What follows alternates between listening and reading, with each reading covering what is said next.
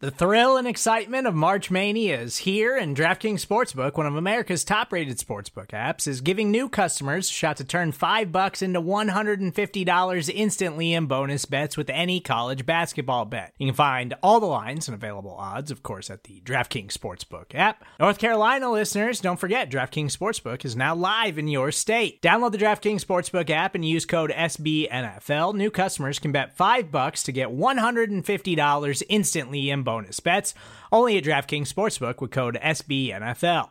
The crown is yours. Gambling problem? Call 1 800 Gambler or in West Virginia, visit www.1800Gambler.net. In New York, call 8778 HOPE NY or text HOPE NY. In Connecticut, help is available for problem gambling. Call 888 789 7777 or visit ccpg.org. Please play responsibly on behalf of Boot Hill Casino and Resort 21 plus age varies by jurisdiction. Void in Ontario. Bonus bets expire 168 hours after issuance. See DKNG.com slash B ball for eligibility, deposit restrictions, terms, and responsible gaming resources.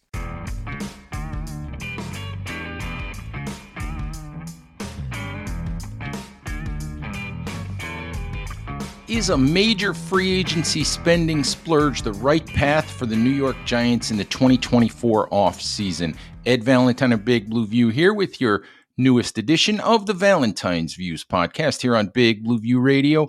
Please like, share, and subscribe if you're watching us on YouTube, and subscribe wherever you listen to podcasts across the Big Blue View Radio network. All right, the question that I opened uh, with is uh, whether or not a free agency splurge this offseason is the right idea for Giants general manager Joe Schoen uh, as he tries to to build the Giants and, and overcome last season's six and eleven uh, six and eleven finish. Uh, the question stems from a piece that was done by Connor Orr of Sports Illustrated recently. Connor, in his bold predictions, suggested that uh, that the Giants could go all out this offseason, could use some salary cap maneuvering to to create a ton of salary cap space and more or less try to spend their way into contention or back into contention in an NFC East where there are questions entering the season about what will happen with the Philadelphia Eagles and, and always questions of course about about what's going on with the perennially underachieving Dallas Cowboys uh, you know, Connor suggested that that at several positions of need, wide receiver, cornerback, pass rush, probably some other positions, that the Giants could go out and seek answers in free agency. And and and my response to that, or my my thought on that is, no, no, no, no, no. Please, let's not go in that direction. We've seen the Giants try to do this before. We've seen other NFL teams try to do this before. It is not the way to build a team. It is not the way to achieve any sort of of lasting success. It's not the way to build anything that that that really can be more than a one and done type situation. We saw the Giants do this in 2016 Jerry Reese went all out in free agency, signed Jackrabbit Jenkins to a massive contract, signed Olivier Vernon to a massive contract no one else was going to come anywhere near, signed Snacks Harrison away from the New York Jets for a big contract. The defense that that the Giants put on the field in 2016 was the biggest reason why they made the playoffs that year. But things imploded for the Giants in 2017. Jackrabbit Jenkins, of course, in the middle of what really turned into a locker room mutiny. So, so the Giants got got one year of success out of that free agency splurge.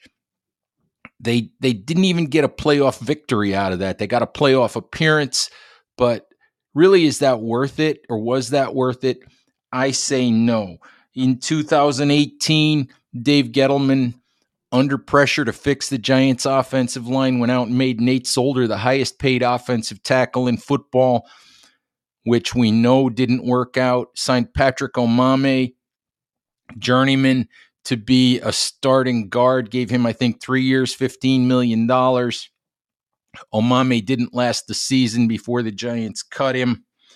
In 2021, Gettleman went out under a lot of pressure to uh, to get the Giants turned around. You know, kind of he and Joe Judge kind of knowing that that they needed to get things turned around quickly. Gettleman went out and signed Kenny Golladay to a four-year, seventy-two million dollar contract. Um, really competing against himself for Golladay's services, massive overpay, and, and we know that that didn't work out. So again and again, you know, we see teams. We see that we've seen the Giants do it. We've seen other teams do it. You remember the Philadelphia Eagles and the dream team that they tried to build a decade or so ago. And uh, we see that that just doesn't work out. What can work is using your free agent resources, identifying areas where you need improvement, doing some targeted free agent signings maybe not always competing at the top end of the market, but finding guys you think fit your culture, fit your scheme, fit your locker room, fit your coaching staff, and bringing those kinds of guys in to fill holes, maybe short term contracts on some veteran guys, or you go out and you look for younger players who you think still have upside, who maybe haven't hit the primes of their careers and you, you bring that type of player in.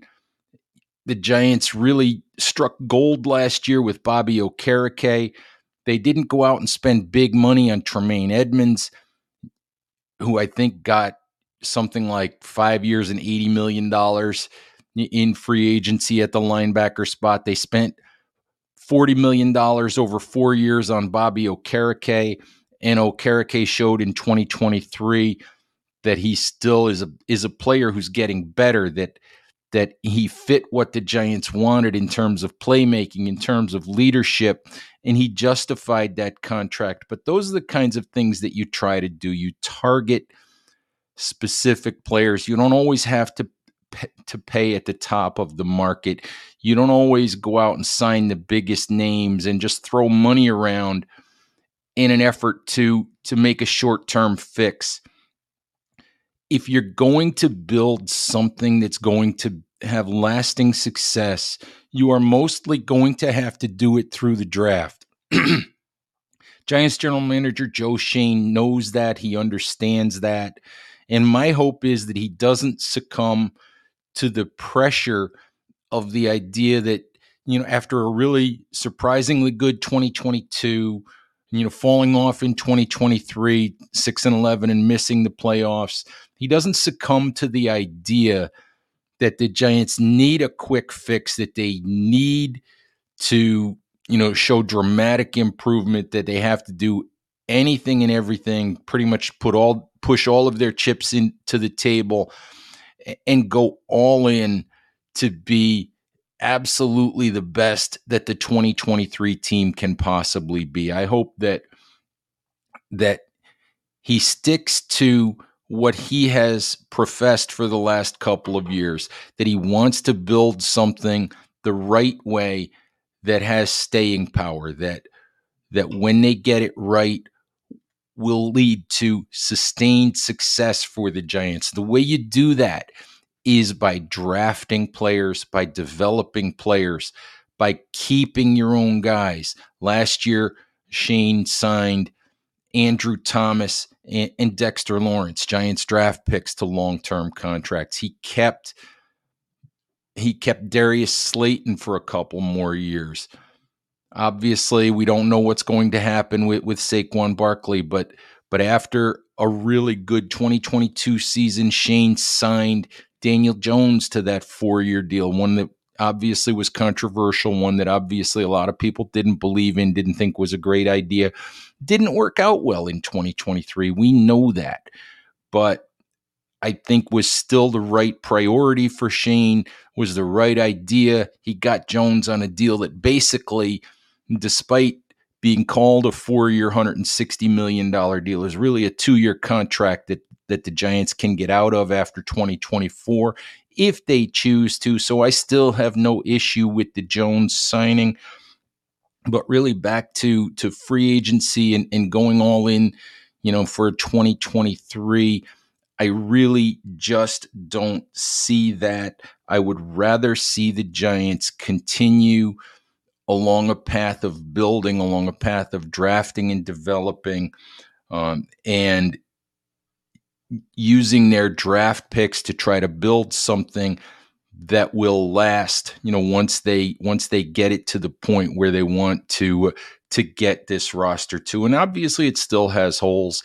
You use as i said you use free agency to supplement your roster. You don't use it to turn it over to to try to suddenly become something that you're not. Uh, I think an, an example that I wanted to to talk about is the wide receiver position. If the Giants are not going to take a quarterback at number six in the NFL draft, we know that Malik Nabers of, of LSU could be there. We know that Rome Odunze of Washington could be there. To me, it makes sense to to draft that potential wide receiver one of the future rather than spend you know gargantuan amounts of money on a guy like Michael Pittman of uh, of the Indianapolis Colts or perhaps even Tee Higgins of the Cincinnati Bengals if he becomes available.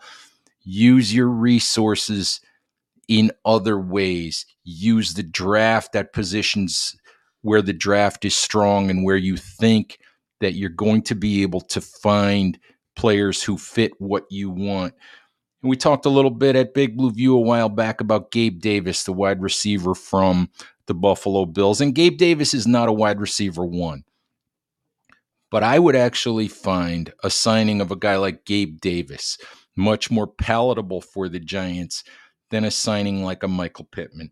If you look at the contract projections for Pittman coming off a 100 plus catch season, Spotrac projects four years, $90 million, which is more than $20 million annually. Uh, Pro Football Focus takes a different tack, has a one year, 20 million sort of prove it deal for Pittman.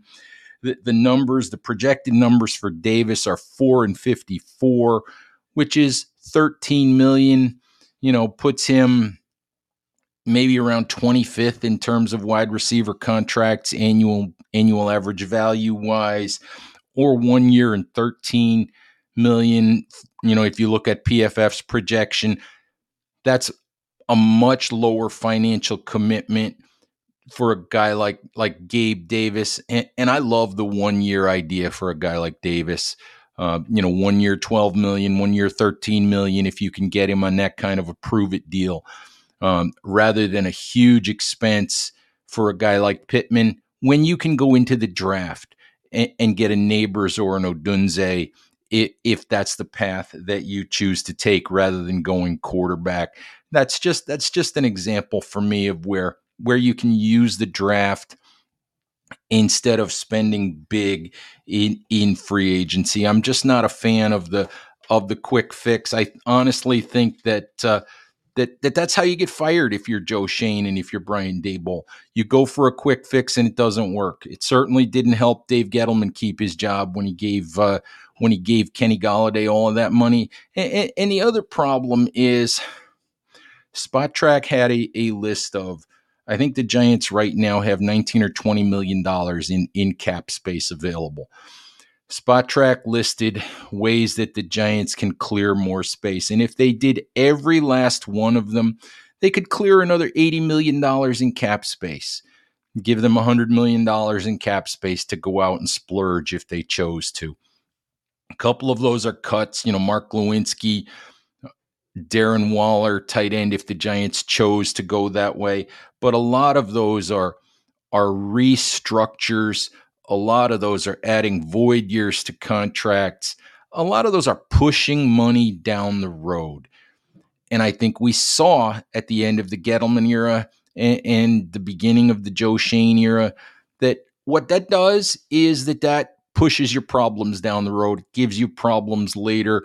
Joe Schoen has spent a couple of years trying to dig out from under the cap mess that that Dave Gettleman's free spending, you know, left him with. And And that's what you don't want. You don't want to just continue to push your problems down the road, make it such that that you can't keep players that you want to keep simply because the finances won't allow you to do that. And uh, that's the kind of thing that that pushing all of that money into the future uh, causes. I know Joe Schoen doesn't like to do that, and, and I hope, I really seriously hope that he doesn't succumb to the pressure of feeling like like 2023 has to be you know a make or break kind of season for the Giants and continues to as he says and as he asks the fan base trust the process trust that they'll continue to build trust that what they're trying to do is build something that that will have su- sustained success once they're able to get it to a place where they want to get it. I hope that he keeps that vision in mind and, and doesn't necessarily go uh, for a quick fix. Support for this show comes from Sylvan Learning. As a parent, you want your child to have every opportunity, but giving them the tools they need to tackle every challenge, that takes a team. Now more than ever, educational support tailored exactly to what your child needs can make all the difference. That's why parents have trusted Sylvan Learning for 45 years as the ultimate teammate in their child's educational journey, instilling in them a love for learning and a passion for reaching the next level. And Sylvan's Insight Assessment can identify gaps in learning and areas that could be of concern for your child. It's a 360 degree view into your child's learning that you can't find anywhere else and helps ensure that your child didn't miss something in school that might put them at a disadvantage in the future. And right now, it's the best price of the year at $29. Go to sylvan29.com to learn more and get your child's assessment for only $29. That's S Y L V A N 29.com. I just wanted to quickly touch on something that uh, that Mike Tannenbaum, former GM of the Jets, former executive vice president, I think was the title he had in Miami, something that that he proposed on on ESPN's Get Up the other day. Uh, Mike, who's been on our podcast a number of times, and, and whose opinions I generally greatly respect, Mike proposed that the Giants trade Daniel Jones to the Cleveland Browns for Deshaun Watson and and uh, and also that the Giants would get a second round pick in return. And and I, I find that idea nothing short of nuts. From a Giants perspective only, I have no idea why you would do that. First and foremost, you would be tied to Deshaun Watson for the next three years at a cost of $46 million a year. That's $138 million over the next three years in base salary. Second of all, the reality of it is that Mike, you know, called Deshaun Watson a difference making quarterback and said that that is what the Giants need. And I don't disagree that they need one. I do disagree with categorizing Deshaun Watson as a difference making quarterback at this point in his career. Deshaun Watson has not been good for the Cleveland Browns in his two years there since signing that, that massive, fully guaranteed contract that the Browns never should have given him. But I would make the argument that while Daniel Jones was awful in 2023, his 2022 season was better than either of Watson's two years in Cleveland. I would make the argument that you may not look at Daniel Jones as a difference making quarterback, but I would make the argument that his body of work in aggregate over those two years has actually been better than what Deshaun Watson has put on tape. I don't see based on what Deshaun Watson has done over the last two years. I don't see Deshaun Watson as an upgrade. I just see him as a as an expensive experiment that you would be stuck with for the next three years.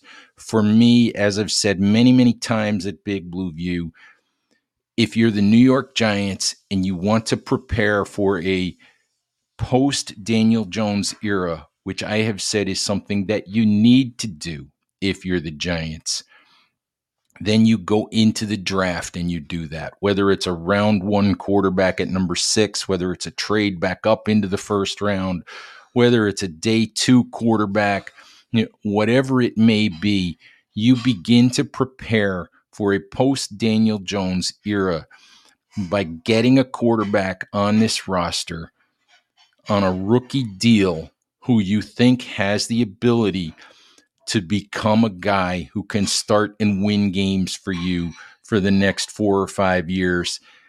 And then you build around that quarterback with that rookie contract. You don't go out and, and make a, a, a crazy trade for a guy like Deshaun Watson. And, and I've said the same thing with with Justin Fields. I, I get questions to the mailbag every so often about trading for Justin Fields, and that is also not something that I agree with or believe in. Yes, Justin Fields is technically still on his rookie contract, but he would be coming in as a player you immediately had to make a decision on regarding his fifth year option. So you're immediately making financial decisions about Justin Fields. For me, Justin Fields is a player who has just as many questions about his ability and what kind of quarterback he can ultimately be as Daniel Jones does, you know, entering year six of, of Jones's career. So for me, you're you're basically trying to replace one question with another question. And that second question being Justin Fields is one where you very, very quickly have to decide what kind of financial commitment you're going to make. I still believe that the best path for the Giants to a post Jones era at quarterback is to try and to draft and develop a player to replace him, you know, probably beginning in 2025. All right, Giants fans, thank you as always for listening. Please stay safe out there, take care of each other, and we'll talk to you soon. Bye bye.